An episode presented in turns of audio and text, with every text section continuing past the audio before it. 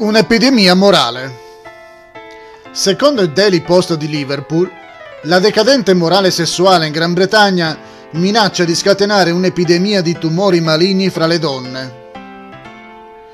Il British Medical Journal riferisce che c'è stato un grande aumento di disturbi precancerosi nelle donne di età inferiore ai 40 anni. Secondo i ricercatori, la causa è l'elevata mobilità che porta a rapporti sessuali con differenti partner.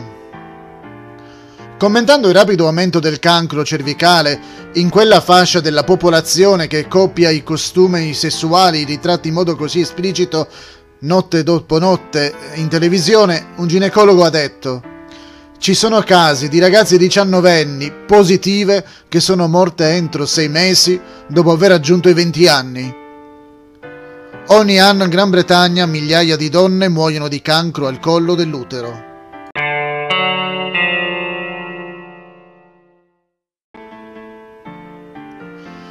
Baby dumping. All'inizio degli anni Ottanta del secolo scorso, un'ondata di baby dumping sconvolse la nazione dello Zimbabwe.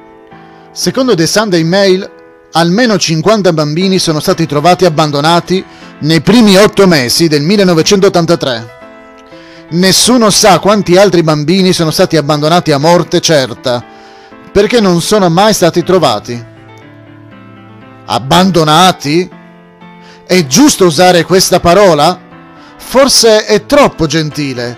L'orrore della notizia è legata al fatto che le madri non erano sposate e soprattutto erano coinvolte nella sepoltura di bambini innocenti nei formicai, nello scaricare corpiccini in torrenti o fiumi, nel maciullamento della carne dei neonati e nel tentativo di sciacquare tali resti nel gabinetto.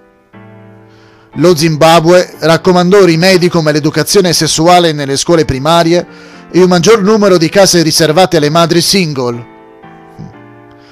Ma l'iniziativa ebbe scarsi risultati.